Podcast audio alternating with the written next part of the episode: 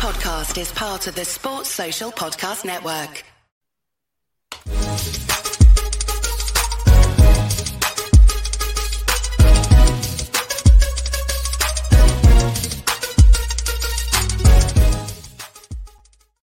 Good morning, good afternoon, and good evening, and welcome to the latest Same Old Arsenal podcast. This is our summer series. It is one in, one out, one bangs. We are on episode seven. Thank you to everybody who is joining us live. Uh, lovely to have uh, so many people in. Uh, pop your name in and say hello in the comments. Uh, say hello to my guests as well. I'll introduce those in a second. Um, yeah, if you've got any questions, you should all know the format by now. But if you don't know the format, I will explain it in a minute. But before I do that, let's get cracking with introducing my two wonderful guests for this evening. I'm going to start with the man in the top right hand corner, Charles Watts, journalist and a very, very uh, good writer, and somebody who has written quite an interesting book, which he's going to tell us about in a second before we get cracking. Charles, how you doing, mate? You all right? I'm very good, Chris. How are you, mate? Thanks for having me on. Ah, it's lovely to have you on. It's lovely to have you on. So, um, but before I introduce Dave, I, was just saying to you off, uh, you both offline. I feel like I'm the odd one out here because I'm the only one that hasn't written a book. So do you want to just tell our uh, listeners about the book that you've written? Because I think it's quite an interesting one actually, and definitely a topical one at the moment. I hope it's an interesting one. Yeah, it's uh, it's called Revolution: The Rise of Arteta's Arsenal, and as the title suggests, it's kind of a story of the journey that the club have been on from when Mikel took over to where they are right now, with a little bit about his time as a player at the club as well, and him moving off and heading off to Manchester City and sort of cutting his teeth with Pep and all that, and uh, and then getting into the meat and sort of the neat and gritty of it all at Arsenal. So it was been a yeah, it was a lot of fun to do. It was a lot of stress to do as well. Um, when we kind of started planning it, myself and the publishers, obviously we were kind of hoping it was going to have the, the perfect ending, the glorious ending of lifting the title. But when we started it, it was all we always said, look, whatever happens, if they don't win it, we're still this is, you know, something we're still going to do. It wasn't, you know, dependent on them winning the league. Obviously that would have been nice, but it was about I think we both kind of agreed, myself and the publisher, that you know, it's been such a story. There's been so much going on, so much happening, um, ups, downs, drama and then just this kind of rebirth of Arsenal, really, that over the last couple of seasons we've all loved and enjoyed and experienced at the stadium, um, off the pitch as well. And um, so, yeah, it kind of tries to encapsulate all of that around the kind of just like I said, it's not just about what happened on the pitch, but what's happened off the pitch as well, and the, the sort of energy that has been built up at the at the stadium and within the squad and within the club in the last couple of years. Yeah, do you know what I think's interesting part, uh, which we as Arsenal fans don't really get exposed to is that period of time uh, when he was at Man City and where he did a lot of his formative learning. So that's quite an interesting one from my perspective because all I, have seen the All or Nothing Man City documentary, but you only see just little snippets of him, don't you? So you just see mm. little glimpses of the man that he's he's then evolving into being and where we're at at the moment. So uh, yeah, interesting one. Yeah, and he's a really interesting character, you know. I and and I think Arsenal are very lucky to have him, and um, I think we're really beginning to see the the quality he has, and I think the squad he's built, the way he's just sort of taken control of the club that needed it was a club that needed someone to take control of it again because it had just been allowed to drift, and we all experienced it. We were all there at the end of Arsene, and even during Unai, who did his best, but it just it was never really going to work with Unai. It just didn't. It wasn't a fit. This is a fit. It does fit, and um, you know the way he's taken control of the club and the direction he's taken it in with help. You know, Eddie's done great. The owners have done great. There's just the alignment that's kind of come back to things at Arsenal, which has been really important because that just wasn't there. There was so many, there was infighting, there was a battle for power, all the stuff that kind of happened mm. with Ivan, with Raul, which is all covered in the book as well. And but now everything's there. yeah, and it but now it just feels aligned, doesn't it? You've gone through that period where we're all just like, what is going on? Who's making the decisions? You know, Ivan was there. You thought he was going to, when Arsene went, Ivan was going to take control. Then suddenly he does a runner off to, to Italy and Raul sort of seizes control and wins the power battle. And, and, you know, all of that, it just felt it was such a mess behind the scenes. And now suddenly you look at it and you look at all the other clubs around England really at the moment, or certainly most of them. And you just think everyone must look at Arsenal just uh, with a real sort of sense of jealousy that they've just got their place place in order now, and that a lot of that is down to Mikel and the direction and his determination to see this project through that he arrived and spoke about in his first interview with the owners. So, yeah, yeah. hopefully that all comes across in the book. Yeah, lovely. And just quickly before I move on to Dave and his book, um, where can people get it? Is it an Amazon thing or is it somewhere else? It's everywhere. It it's everywhere. It doesn't come out till August 31st, so it's only available on pre-order now. You can obviously pre-order it from Amazon from from WH Smith, and then once it's uh, once it's published, it will be available from those places, but also in bookshops as well. And be a couple of launch events, book signings, that sort of thing that um yet to be announced, but will be taking place. And so lots of places to get it. So yeah, please. Do. Nice, brilliant stuff. And Dave, you are also a published author of multiple books too. What's the latest one? Uh, the, well, the latest one is the the one that celebrates the 20th anniversary of the Invincible season, which is something actually I was going to write after I wrote the 2018 book, the about the double double, but you know circumstances, situations, personal stuff took over, and as it happened, it's probably a good thing because this is the perfect time to be writing about the Invincibles 20th anniversary. So, yeah, it's it's me teaming up with Poorly Drawn Arsenal again. I'm not allowed to say his real name because most people don't know his real name. He's just Poorly Drawn Arsenal. But uh, yeah, brilliant illustrator that most people know. He works with Arsblog and Arsenal Vision now. I like to think I found I discovered him in 2017 when I asked him to illustrate the last book. But uh, yeah, so it's a uh, it's the every single game pre-season, summer transfer window, and every game of the 2003-2004 season told in rhyming couplets with brilliant illustrations from poorly drawn Arsenal. And just before we get to the main crux of the show, then, did you have a particular section which you enjoyed the most? To be honest with you, the reason why I enjoyed this one so much more, and I didn't know this until I started writing it, was because obviously the double double. It's like we did the double, we did the double again. It was just factual, um, and it was I, I, just relayed each game in in rhyming couplets and with the illustrations. But this one, even though everyone knows the story, the joy was as you progress through the 38 games. I was always doing it in context with where Chelsea were, where Man United were, where we were. So even though you know the end game, it's still putting it in context of, you know, there were many many times in that season where we were nowhere near top, you know, we were several points behind, and then we were ahead, and then we were behind, and then we had big games, and it's that it was just building to that crescendo, and there's almost like two crescendos because there's crescendo of winning the league at White Hart Lane, which is obviously fantastic, and then there's the will they, won't they? But the backdrop, which I loved, and I really played to, is the fact that the whole media and the whole football world laughed at Arsene Wenger when he said two years before we'd do it that we could do it. And yeah. so you're always, I'm always harkening back to, you know, oh, are we going to? You know, were they laughing at us? Are they still laughing at us? Oh, are they? You know, it's that, you know, that whole ridicule that the club got and Arsene got for saying that it was possible uh, and yeah. bringing that all to a head at the end in an epilogue, which is uh, I loved it. Yeah, so I loved doing the last one, but this one was special because it's just such a unique achievement, and I know we're still waiting twenty years later, and hopefully. Hopefully, we can uh, celebrate the 20th anniversary with uh, with winning the Premier League title again. Well, that'd be and nice. That'd we're be looking nice. at a pretty good, pretty good situation to do it. Yeah. So, just quickly, um, just before we get into the main bits, um, where can people find that? Well, similar to Charles, you know, it's not out till September, but we're doing a pre-launch thing as well. So uh, Legends Publishing it, all over my social media, and uh, there will similarly uh, to be launch events in September. But I've deliberately, you know, uh, I, I, could have easily brought this out in August, but respect to Charles because his is a bigger and more important book, so I didn't want to. So uh, I left a month. I left a month in between the book that people want to buy, the they've got a little bit of spare cash left they might frivolously buy. Um, yeah, so no, it, will be it, there will be launch events in, similarly to Charles, but not till a month after. All right, okay, and that's that's the sole reason. Yeah, right. it's less, no, no. Charles can. I did ask Charles he months did. ago. So he did. You know, Absolute very, gentleman. Um, oh, I didn't want to. I, no, not that my, not that my book's a threat to to Charles's, but what's the point of having two great books coming out at the same time? You know, silly. Well, so I've got you on. Um, we talked a little bit about the books, but uh, premise for this evening's, uh, the next sort of 20, 25 minutes um, is our summer series, one in, one out, one bangs. So, um, concept is, yeah, no, you don't do, you don't do that. He's already in. That doesn't. Oh, what do you mean? Oh, damn it! Concept is that uh, you've just saved Mikel Arteta's life, and he's granted you two wishes and it's an opinion piece. And so the first bit is you can have any Mikel Arteta says, look, I've got a direct dial to Stan Kroenke. He's already given me 200 million quid, so I can get whatever I want. So you get to choose any footballer you want. Uh, and we've had we're into series. This is episode seven.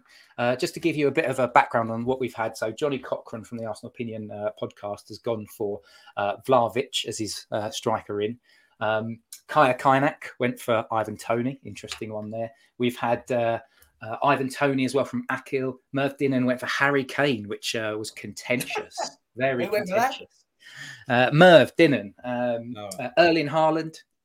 we've had from Paul Hepgog Hepker, Invincible, Mike McDonald went for Rasmus Højlund. Sounds like he's on his way to United, though. Uh, we've had Ferguson from Brighton. We've had uh, two Fergusons from Brighton. We had uh, um, a uh, Victor Osimhen from Woz last week. So, so not that I want to lead the witness. Not that I want to lead the about strikers, or has everyone only gone for a striker so far? It feels like everyone's gone for striker. So I'm really yeah, interested to get your opinions, lads. I'm really interested to get your opinions. So for our one in for the night, I'm going to start with you, Charles. Mm-hmm. Um, you've got your pick. Uh, Mikel Arteta has said, you can have who you want. I'll make sure he's arriving in Colney in the morning. Who are you going for? I think I'm going to be really boring now listening to all those ones. Um, and I think I've overthought it and I'm sort of putting it into perspective of where I think the squad is at the moment. And I think I think I'm looking at this squad right now. If Arsenal need to improve anything, I, they I, they have to sign or replace uh, someone who can cover for Bukayo Saka. I think it's so important. And they can't have another season where they're just literally flogging him into the ground, playing every single minute of every single game. So uh, I'd be signing Raphinha from Barcelona. He's a player I really liked. I thought he showed so much personality when he was at Leeds. He's done it in the Premier League. He's proven he's done it at the Premier League. And I think he'd come in, he would compete, he would provide competition, it would give you the opportunity to rest Saka as much as you wanted. And you got a top quality right winger um, who could come in and fill the void left by him. And so that is as much as I would love an Erling Haaland or something like that. I, I honestly think, and I'm going to speak about this a little bit later, that Gabriel Jesus is set for a really good season this season. So I'd be going, I'd be all over signing a right winger and giving Saka some much needed competition and cover. So yeah, Raphinha for me.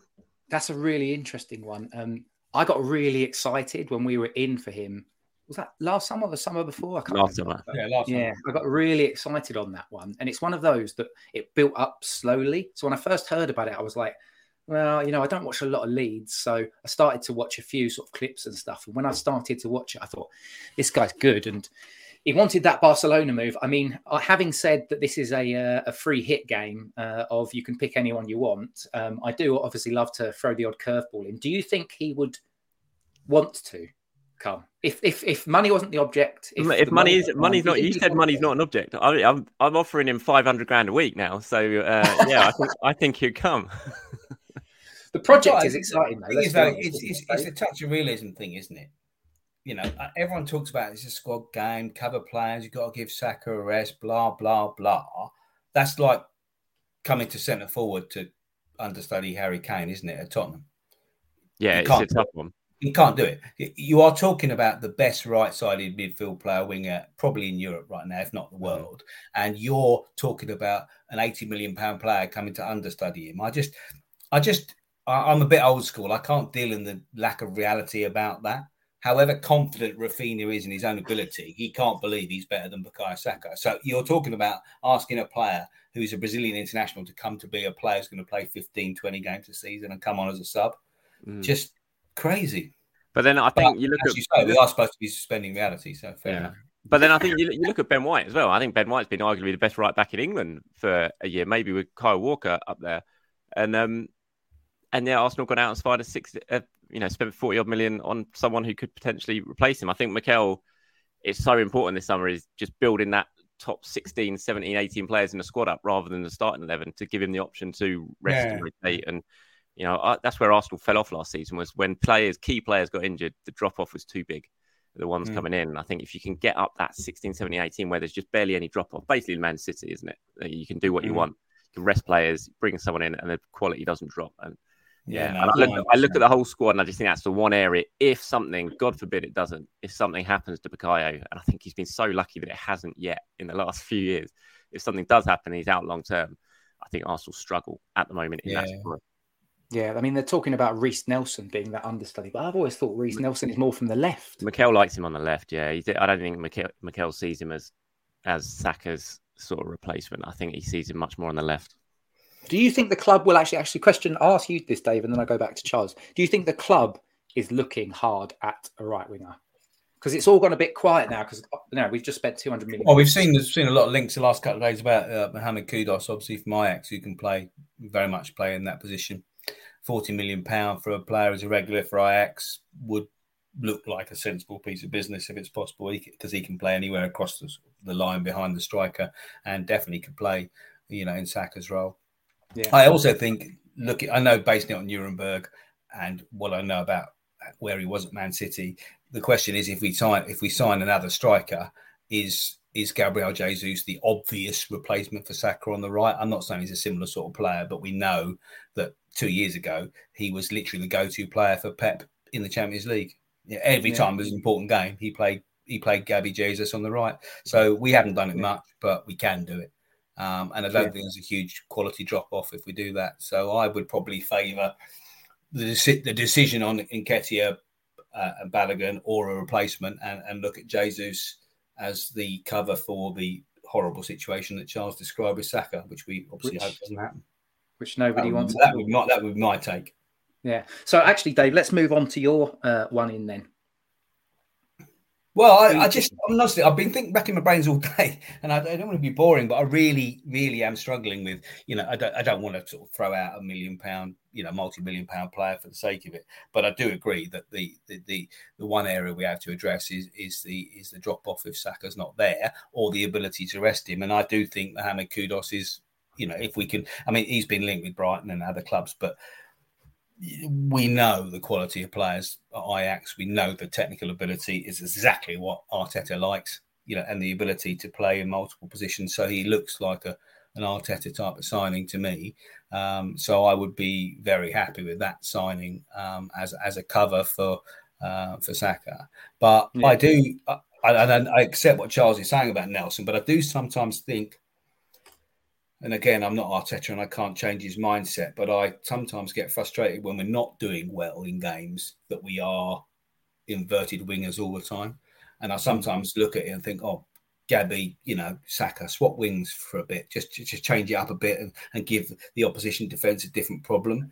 And I do think that if he's stuck, if he's stuck with Reiss, he's given Reiss a, a, big contract. Whilst he prefers him on the left, I do wonder whether that's that is an option. And because I, I like the idea of changing the dynamics during a game. And I uh, that's a why well, one issue with Arteta sometimes is that we never do that.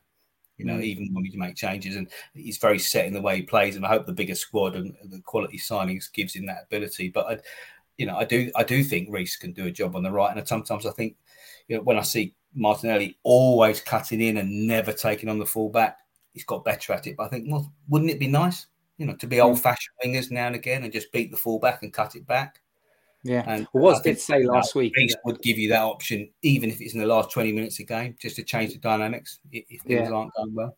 Well, Woz did say last week that, that was his one to bang, and he showed signs of improvement last uh, last season. So you, you never know. It's just he hasn't been used there, and as Charles said, he kind of I feel like Arteta prefers him on the left, but you know we, we never know. Charles, um, just don't want to cut you out of this. Just sort of final thoughts before we go into the the one out bit do you think Arsenal are going to look hard at that right winger spot? They must. They must do really. Surely, if they went for Raphinha last year and it's gone a bit quiet, hmm. what do you think? Yeah, I think that I think they will look. I think the the focus now is very much switched to getting players out. I think it needs to. They've done the business they really wanted. They've got the three players in they really wanted, which is fantastic news. And now they have to look at moving some players out. You know, just shelled out 200 million quid after a couple of another previous couple of summers where they've spent loads of money and brought basically none in. So they have to try and get some players out now. I think that's definitely going to be the focus. But I do think as we get later on in the window, once you know, hopefully they've got a couple of players out and brought some money in, that they'll definitely reassess and and have another little look before uh before you get you know before the end of the window. So yeah, I, I do. I, I'm not saying for definite they will sign someone, but I do think they're definitely going to have a look, and that is an area that they are targeting. Yeah, definitely. Of course, so they will have had two or three games to look at the the internal solutions and Marquinhos again, won't they? Before yeah. the end of the window. So I'm, I'm, I'd be very. I think Marquinhos will go out on loaning. I think he's too. He's, far too. Yeah, no, I was thinking more of the the the the uh, and where is and the, the, the yeah the, the Lewis-Skelly, the, the, the younger players who obviously are going to get a chance in the next few games. Yeah, someone can stand. You know, someone can stand up and make a you know make a name for himself in the summer. Then it will give him a it will give him a decision to make. Yeah, hundred percent. Well, that's kind of a good segue then to uh, the one out. Then, so you've had your one in. Mikel said, "All right, there's Raphinha. Enjoy. Hope you enjoy him, Charles. You've brought him to the club. Well done." So let's look at uh, the one out now. I, I, make the assumption that you've got players like Cedric or Pepe that are probably going to go out. That it's probably a done deal. So you don't have to be the one that shunts them out of the door. So just in terms of context, we had a lot. We've had a lot over the last few weeks of Eddie and Nketiah's out. So I don't know how you feel about that, or whether or not you'd pick somebody else. We've had a couple for uh, Partey, but we've had four or five people over the last few weeks that have gone for uh, Eddie Nketiah out, and I don't know whether that, that's reflective of the we need another striker or an attacker player in. But who's your who's your one to leave? Who's that? Me? yeah, you, Charles. Balogun. Really? Yeah, I think so. I think I just because again, and I'm being a bit sort of realistic. I think here I'm looking at his contract situation. I'm looking at his value right now, how high it is, the interest that there in him. I just think if you don't sell him now, and then he doesn't get as many minutes as he wants this summer, maybe he begins to sulk. Maybe you know he doesn't score many goals. Suddenly his value's dropped. He's only got a year left next summer, and you've missed out on the possibility of getting about 40, 50 million pounds in for a player. So I think sometimes you just gotta you got to reluctantly sell someone. And I think this is the summer to sell Balogun. Very much try and protect yourself with whatever deal you do. Get a buyback clause in there that at a decent enough price, even if that means maybe taking ten million pounds off the asking price for him. If you can get a decent buyback clause included, to try and protect yourself. But for me, you know, Eddie's got four years left on his deal. Balogun's got two, and I can't get, I can't come move away from that contract situation. I think it just it just unfortunately is going to force Arsenal into selling. And I think this is the summer you have to really do that. So that's who I'm going for. Yeah, and we've been accused of being poor at selling for so long that when you've got maximum value out of a young player that you can get, and as you said, if we protect ourselves, there's no real way of losing it, is it? Imagine if Inter Milan, apparently that's what I think Fabrizio Romano was talking about, that Inter Milan are interested in throwing in some, I mean, I know it's all speculation and hearsay, but they're in throwing in some clauses. So if they come in and say, we'll give you 35 million quid, but within the next two years, if he really explodes, then you can buy him back for 45 million quid, then you probably would do it, I'd imagine. Yeah, exactly. That's exactly what I do. Especially if you're going to sell him to Inter, I think you probably have to do something like that because they haven't got the money that some of the Premier League clubs. If someone like a West Ham or an Everton, who I think would, you know, absolutely crying out for a striker come in and they've got Premier League money behind them and they're willing to go to what Arsenal want, which is around 50 million, it might be a little bit harder to negotiate a buyback clause at a decent fee. But if you're going to do it to Inter and accept a slightly lower fee, I think you definitely really try and push to get a good uh, a good buyback clause and protect yourself. So yeah, yeah, hundred percent. Dave, would you uh, are you on the Balogun uh, exit train or are you uh, picking oh yeah, cash in. one out? I, everything Charles said, I completely agree with. Um, yeah, he scored 15 goals in League and without penalties. So you know, Lacazette scored over 20. Just tells you, you know, I, I don't, I don't, I don't deny he's had a good season, but you know he's never done anything in the Premier League, so you've got to make a decision, and he's he's pretty much made the decision for himself. He said he won't go out on loan, and he's not gonna he's not gonna be a regular at Arsenal, so the decision's made for us. But you know, throwing the other one in, I I don't want to say this, and I, I hate I hate the fact, but I, I, think we have to sell Kieran Tierney purely because I think he's such a great lad and he's a great footballer and he deserves to play in a team that wants to play football the way his attributes will be appreciated because they've been singly unappreciated at Arsenal, and that's not a criticism of anyone. But asking Kieran Tierney to play like Zinchenko is not fair. Um, and I think most fans, even the ones who love Arteta, like you know the three of us do, would rather we we we we, we changed the way we played when we had to play Tierney, and we didn't do that last year. So yeah, you know he's a great player. Two years ago, we well, three years ago and two years ago, we probably didn't make Champions League because he was injured, and everyone thought the same. Everyone thought he was going to be our club captain, and suddenly he's the he's he's the forgotten man. We all love him, but we all think he's never going to play. So, if we can get 35 million pound for Tierney, then thank you very much. You've been a fantastic player for three years. I love you to bits, but you know, go and enjoy the rest of your career, and let's make the money from you because we definitely will make good money from Kieran Tierney. Yeah, Charles, what's your thoughts on the KT stuff? Do you do you do you agree? Is it for me? I do agree. I, I agree. Injury stuff. That's the problem, isn't it? Yeah, but he's been, he was fit last year and Mikel still didn't play him. You know, he played mm. Jakub Kiwior instead of him. It's just, it, you know, uh, I, I never really understood it. And I think if you, I just think you play Tierney and ask the team to play a little bit different, maybe if he's playing and to ask him to play that inverted role, it's just not him. And exactly like Dave said, I think it's just, if that's but he still gave his all trying to do it, didn't he? he did. I want to understand why he's always going to do that, and that's the type of character he is and professional he is. But I agree. I think he just deserves to go out and play for a team that will play him. He's too good to be sitting on the bench. And I think he, he walks into most Premier League teams and improve them. Unfortunately, he's just at a team that do not set up or play a system that suits him at all. And so it's like the the, the kind of Arsenal has moved on moved on without Kieran Tierney under Arteta, unfortunately. And um, it is a shame, like they said, when we all thought he'd probably be captain at one point not too long ago, and now he's just sitting on the bench and got centre backs playing ahead of him, or moving Tomiyasu over from right back to play ahead of him. So, mm. I think, yeah, I think as that comment there on, on the screen, I think he's been really, really unlucky in the way that the team has just evolved in the last couple of years, and unfortunately, that's just meant that there's just not really a place from him. So you've got to get you got to cash in as well. It's just football, you know. It happens. Everyone looks back with rose tinted glasses at Eduardo you know, Eduardo was injured when we played mm. 4 4 2. When he came back, we played 4 2 3 1, and Van Persie was banging in 25 goals a season. You know, we put him out on the left wing. He didn't like it. We sold him. It, it happens. It's football. You know, systems yeah. evolve, managers change.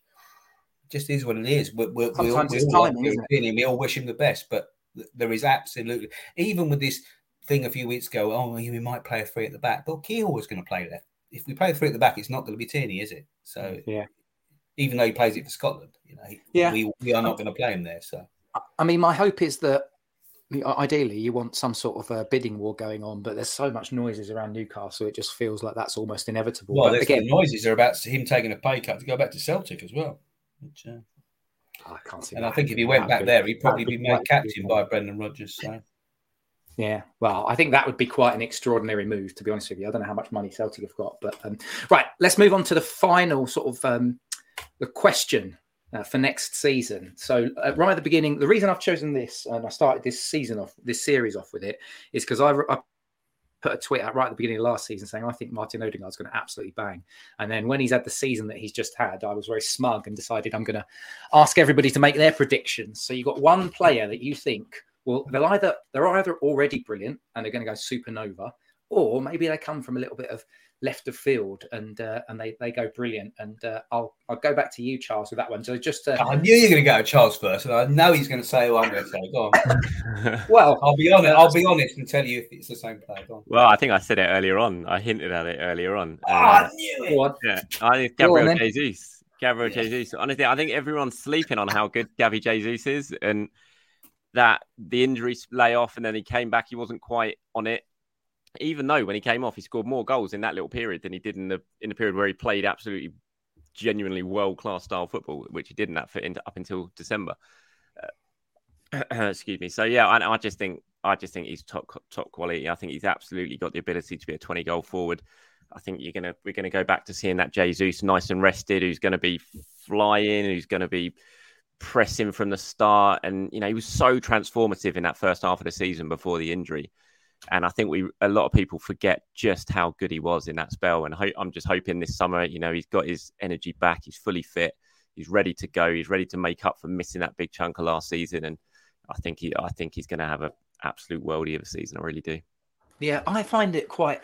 I'm, I'm with you. I find it really surprising how when he returned, people were all of a sudden like, "Oh, he's not. He's not as in form." I mean, he came back from a knee injury that he was out for quite a few months for. He missed half of a World Cup you know, he would have been absolutely gutted. He's he's joining back into a team that are that were well, we were just about purring. We managed to uh, we managed to stay top of the league and just about. And I think it's probably fortune as well because at that time, Man City were turning on the uh, afterburners, weren't they? Um, in terms of the, their run to the title, and so I think a lot of people suddenly saw the form that we were we were stuttering a little bit, and I've seen a few people that have linked sort of Gabriel Jesus to that as well. But I, I do hope too that uh, he's really going to bang. Dave, is, was that your choice as well? That, that, that was uh, yeah. Also, but yes, but also because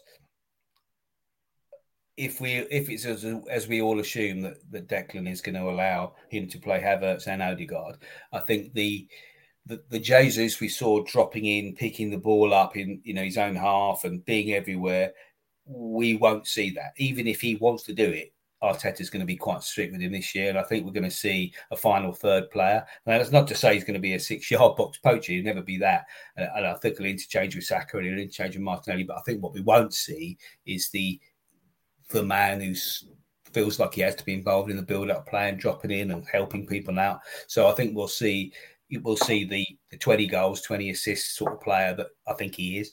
Uh, and we've got a lot more chance of seeing that this season, assuming he stays fully fit. So I totally agree with Charles. But I think the Havertz and the Havertz Odegaard dynamic with Rice behind, if that's what we, you know we believe and we we all do, we'll, we'll see him much closer to the goal a lot more often as well. Yeah, I think the yeah the Havertz thing is a going to be a really interesting thing because it's a really aggressive move from Arsenal. I mean, they're obviously you can't volley it into the goal, you know, with a free hit.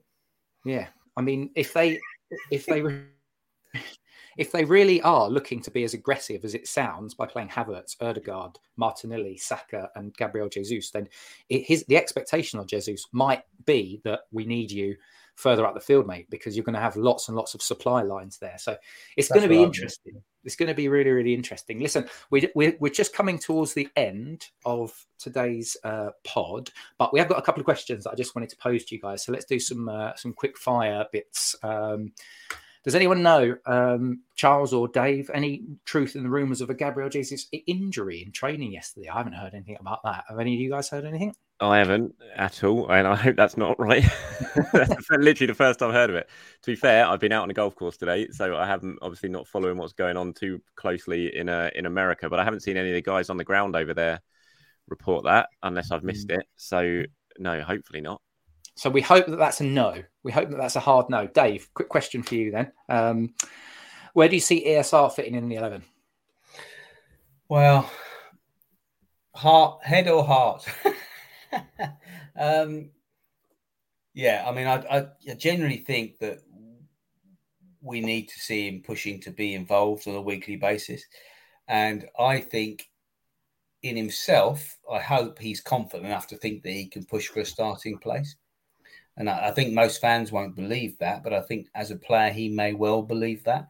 And if he does believe that, I think the position he thinks he can challenge for will be the Havertz position. Uh, I can't see him going back out on the left, you know, because we've changed. Again, people think, oh, it's Martinelli, Smith Rowe interchanging, and it was, but that was two years ago. Last year, when he came on for Martinelli, it was last 20 minutes, and even the year before, after January, Martinelli's changed the way we play. The team has changed the way we play, and I don't think Smith Rowe is a Martinelli type player. So I think the left eight role is the one that he will be gunning for. But of course, he's now competing with Trossard as well, which is the other one we haven't spoken about, who's not really let us down wherever he's played. So, but uh, yeah, I think the left eight, and I, I hope he'll push for it. You know, we've spent sixty-five million pound on Havertz, but you know, if if in three months' time Smith Rowe's got his opportunity and taking it, people won't remember we spent sixty-five million pound on Havertz. They'll be looking, they'll be gunning for the homegrown lad. Of course, they will. Yeah, yeah. I, I really hope that Smith Rowe has a good season. I, I really do. I, I agree with Dave. I think that left eight role is I think he's got all the attributes to play that role really, really well. My only worry is, I, a, I just hope Mikel gives him opportunities because there was there was chances to get minutes into Emile in the second Definitely. half of the season when yeah. he came out, and Mikel didn't, for whatever reason, didn't take those chances, and I thought that was a shame. So I hope he changes. But he did do that with Martinelli, didn't he? After a long term injury, yeah, we were all did. screaming for Martinelli to play two years ago, and he wasn't being played. No, and and so yeah, and we all know what happened there. So hopefully it follows. So my only worry is that left left eight role. It's kind of a worry, but it's also exciting as well. I, I think because obviously I I think Havertz has clearly been identified to play that role, but I think the signing of Declan Rice, who I know we've barely even talked about in the show, is just such a brilliant signing. By the way, um, obviously he's going to play yeah. six, but I think in those games away at the Etihad or at Anfield or Man United, if, as long as you keep Thomas Partey, which I hope they do, then you've got the option of basically having Thomas Partey as a six and playing Declan Rice as that sort of eight in those big away games. I think that's such an exciting sort of potential lineup there in terms of just dominating midfield. You've got two players who, and with Odegaard as well, who's so good at it. You've just got three players there in that three who just love turning over possession, winning the ball back in whatever area they're playing. And I think in those big away games against the top teams, I think that's a really exciting sort of. I think sometimes do you think do you think do you think Charles you might actually revert to the four two three one in those games and actually play Rice and Partey as a two? You know, he might do. and revert to Odegaard as as he was originally the 10 in a three rather than the sort of two eights. He might you know, do. And I think that's what they, these, all of these signings this summer, is basically, when you look at them, they all point to a slight shift in the system. We're also adjusted to this 4 3 3 that Mikel's been playing. But then you look at Timber, obviously, that's very different to Ben White. You look mm. at you look at um, Declan Rice, it's very different to Thomas Partey. And you look at Havertz, he's very different for Xhaka. And if those three are just coming in basically for White, Partey, Xhaka, which we think they are the majority of the time, I think that kind of points potentially to a different looking Arsenal next season in terms of how they're setting up and the way they want to play. Because all three of those players, although they can play in those positions, I think they're going to bring very different qualities to the ones that they're replacing. Yeah.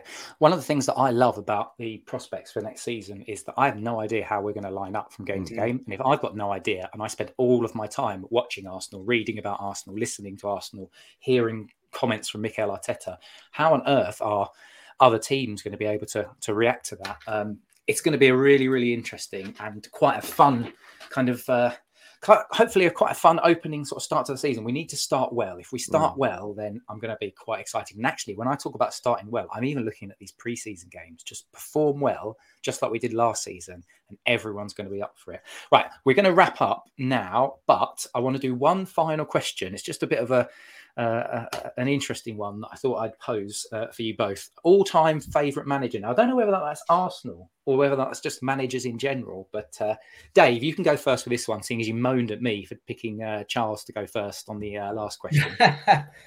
My all time Arsenal favourite manager. Yeah, let's do that. Obviously, it's got to be Arsene Wenger. I mean, yeah, I, I, I, some people are looking at me and know me and my age and everything will probably say I would say George Graham, and uh, yeah, different different eras. But no, you we all got a little bit frustrated at the end, but you look at what happened in the early part of his tenure, completely transformative and uh, changed our club. Yeah, and the way we were perceived around the world. So yeah, I would still say Arsene Wenger is my favourite Arsenal manager. As for managers generally, yeah, I mean I don't look much outside of Arsenal to be honest. yeah, so no, just, just, just Arsene Wenger. I'm just going to repeat what Charles, Dave said. I'm going to repeat what Dave said. Uh, I love George. I, you know, when I was a kid, when I first started supporting Arsenal, it was George Graham. I was, you know, just caught Anfield '89. Thankfully, uh, the '91, the double double, uh, the double cup, you know, the cup winners' cup, all of that. It was brilliant, and I loved it. But you know, that era of Wenger, it was just so special. The first half of it, just yeah. seeing those teams play the way they did it, the records they set. Um, it was just you know it was just so special with that group of players as well. And you know I think I respect Arsene Wenger more than I respect most people. And like Dave said it ended badly should have gone earlier than he did. And it was a shame that it all sort of dragged on a little bit too long. But you know he absolutely deserves the statue that he's getting at that at that stadium in a very you know just in a few weeks time. And um yeah just a special man you know, there's a really great there's a really great book about some of those things he achieved as well coming out. oh my god! I'm looking forward note, to reading it.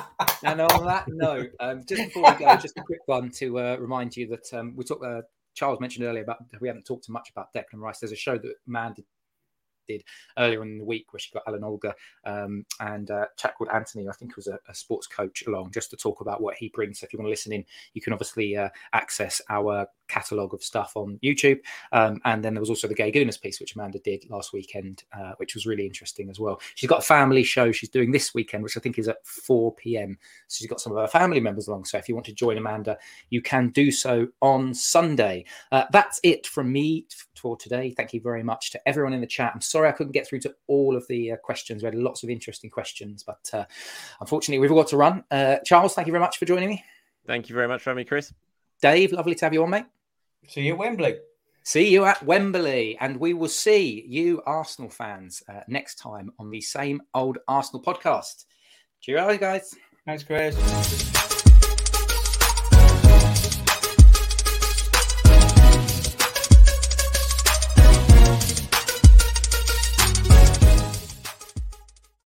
Sports Social Podcast Network.